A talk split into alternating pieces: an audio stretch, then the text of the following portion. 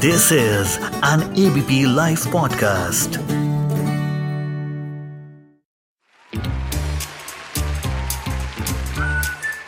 Ladies and gentlemen, ABP Podcast presents The Unknown Movie Review. Guys रिश्तेदारों के बारे में आपका क्या ख्याल है यार इनका सीन ना मुझे तो बिल्कुल भी समझ नहीं आता अरे मेरे रिश्तेदार नहीं मैं ये फ़िल्मों में दिखाए गए प्रोटैगनिस्ट के रिश्तेदारों की बात कर रहा हूँ। हाँ ऐसे ही एक लड़का है तितली, जो अपने घर वालों से इतना त्रस्त हो चुका है कि वो इन सब कुछ छोड़ के निकलना चाहता है। उसका, उस रोज की भसड़ से मन उठ चुका है। अब आगे क्या? Well welcome to new episode of the Unknown Movie Review जहाँ हम आपको मिलवाते हैं उन फ़िल्म से जिन्होंने फ़िल्म फेस्टिवल्स में अपनी छाप छोड़ी। पर जनरल ऑडियंसेस का ज़्यादा ध्यान उन पर पड़ा नहीं लेकिन इन्हीं क्रिटिकली अक्लेम फ़िल्म को बताने के लिए हम, यानी सार्थक और शिवम, आपके साथ जुड़े हैं और आज हम बात करेंगे 2014 में रिलीज़ हुई फ़िल्म तितली के बारे में। भले ही स्ट्रीमिंग प्लेटफॉर्म्स ने हमारे सामने दुनिया का अनगिनत सिनेमा रख दिया हो, लेकिन उन पर भी कुछ ऐसी फ़िल्में हैं जो अब भी अपनी ऑडियंस को ढूंढ रही हैं। बस हमारी ही स्क्रीन के कोने में पड़ी होती हैं ये, और हम इन्हें नज़रअंदाज कर देते हैं। तितली जैसी फ़िल्म हमारी ही सोसाइटी में बनती है, और हमारी ही सोसाइटी के लोगों की कहानियाँ होती हैं, जिसे रोज अनदेखा कर दिया जाता है। लैविश लाइफस्टाइल और मॉडर्न टेक्नोलॉजी के जमाने में भी समाज का बहुत बड़ा वर्ग ऐसा है जो आज भी इससे वंचित है। इसे मैं कनु बहल का सिनेमा को लेकर पागलपन कहूँ या फिर उनकी डेयरिंग स्पिरिट कि ऐसी कहानी को पूरी ऑनेस्टी के साथ उन्होंने बनाया। पहले आपको थोड़ा फ़िल्म के डायरेक्टर कनु बहल के बारे में बता दूँ। कनु बहल एस आर से ग्रेजुएट है और इंडस्ट्री में इनका काम काफ़ी चर्चा में रहा है।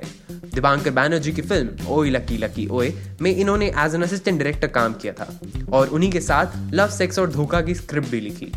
एल के टाइम ही उन्हें तितली का आइडिया आया और यहीं से शुरू हुई इस फ़िल्म की जर्नी तो फ़िल्म के प्लॉट के बारे में बात कर लेते हैं, नहीं तो आप लोग कहेंगे, यार, बहुत ज्ञान बांट रहे हैं लोग। Titli is the youngest of all in a family of car jackers उसके दोनों बड़े भाई पेशे से यही करते हैं और ज़रूरत पड़ी तो पैसों के लिए किसी का खून भी कर सकते हैं। कहानी हमारी सेट है जमुना दिल्ली में।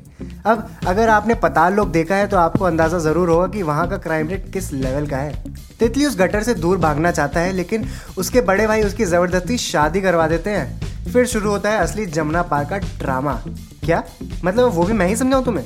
नहीं बॉस ये स्टोरी मैं तो आपको नहीं बता पाऊँगा, क्योंकि इसमें जो आगे होने वाला है, वो आपका दिल दहला देगा। आप सोच में पड़ जाओगे कि यार, ऐसे लोग तो मेरे आजू बाजू गली मोहल्ले में भी रहते हैं। हम इन्हें रोज देखते हैं, लेकिन इनकी ज़िंदगी का अंधेरा नहीं खोज पाते। बस यही चीज़ें आप तितली में देखेंगे। फ़िल्म में एक्टर्स का अभिनय ही स्टोरी को और बोल्ड बनाता है। रणवीर शोरे जिनको आपने चांदनी चौक टू चाइना में देखा था, शशांक अरोड़ा, शिवानी रघुवंशी, इन दोनों को आपने मेड इन हेवन में देखा था, अमित सियाल, जो इनसाइड एज में थे, और ललित बहल वेल इन सभी ने अपने किरदार बखूबी तौर से निभाए हैं। आपको जानकर हैरानी होगी, कनु बहल ने डैडी के रोल में अपने ही पिता ललित बहल को कास्ट किया। खुद के पिता को डायरेक्ट करना भी यार काफ़ी मुश्किल काम रहा होगा। ऊपर से ललित खुद एक थिएटर एक्टर भी हैं। The film was shot across various locations in Delhi.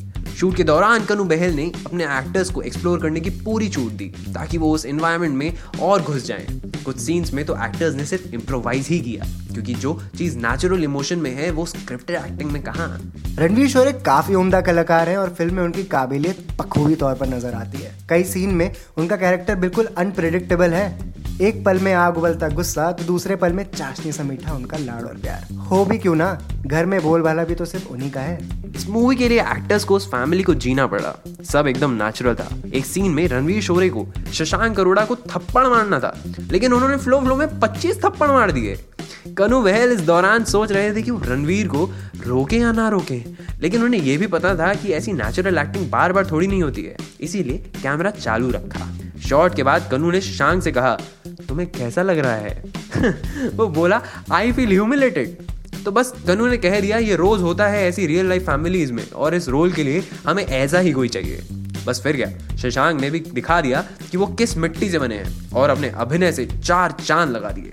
Titli was nominated for Camera d'Or at 2014 Cannes Film Festival and premiered at Melbourne International Film Festival, BFI London Film Festival, Chicago International Film Festival, Beijing International Film Festival and International Film Festival Rotterdam. तो सार्थक तिजोरी खोलने का time आ गया है क्या है इस हफ़्ते की दूसरी फ़िल्म रिकमेंडेशन यार this is one of my favourite films खास बात यह है कि ये फ़िल्म भी 2014 में रिलीज़ हुई अच्छा the film is called Margarita with a straw इस फ़िल्म की लीड रोल में है कालकी केकला और सयानी Gupta.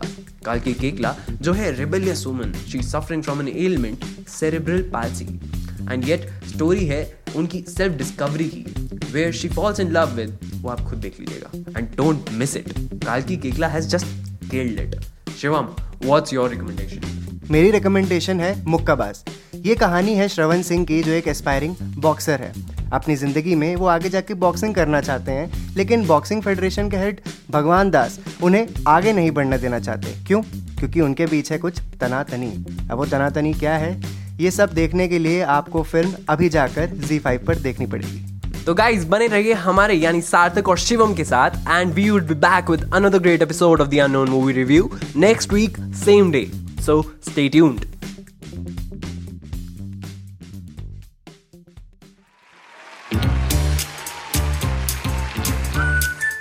Ladies and gentlemen, ABP Podcast presents The Unknown Movie Review.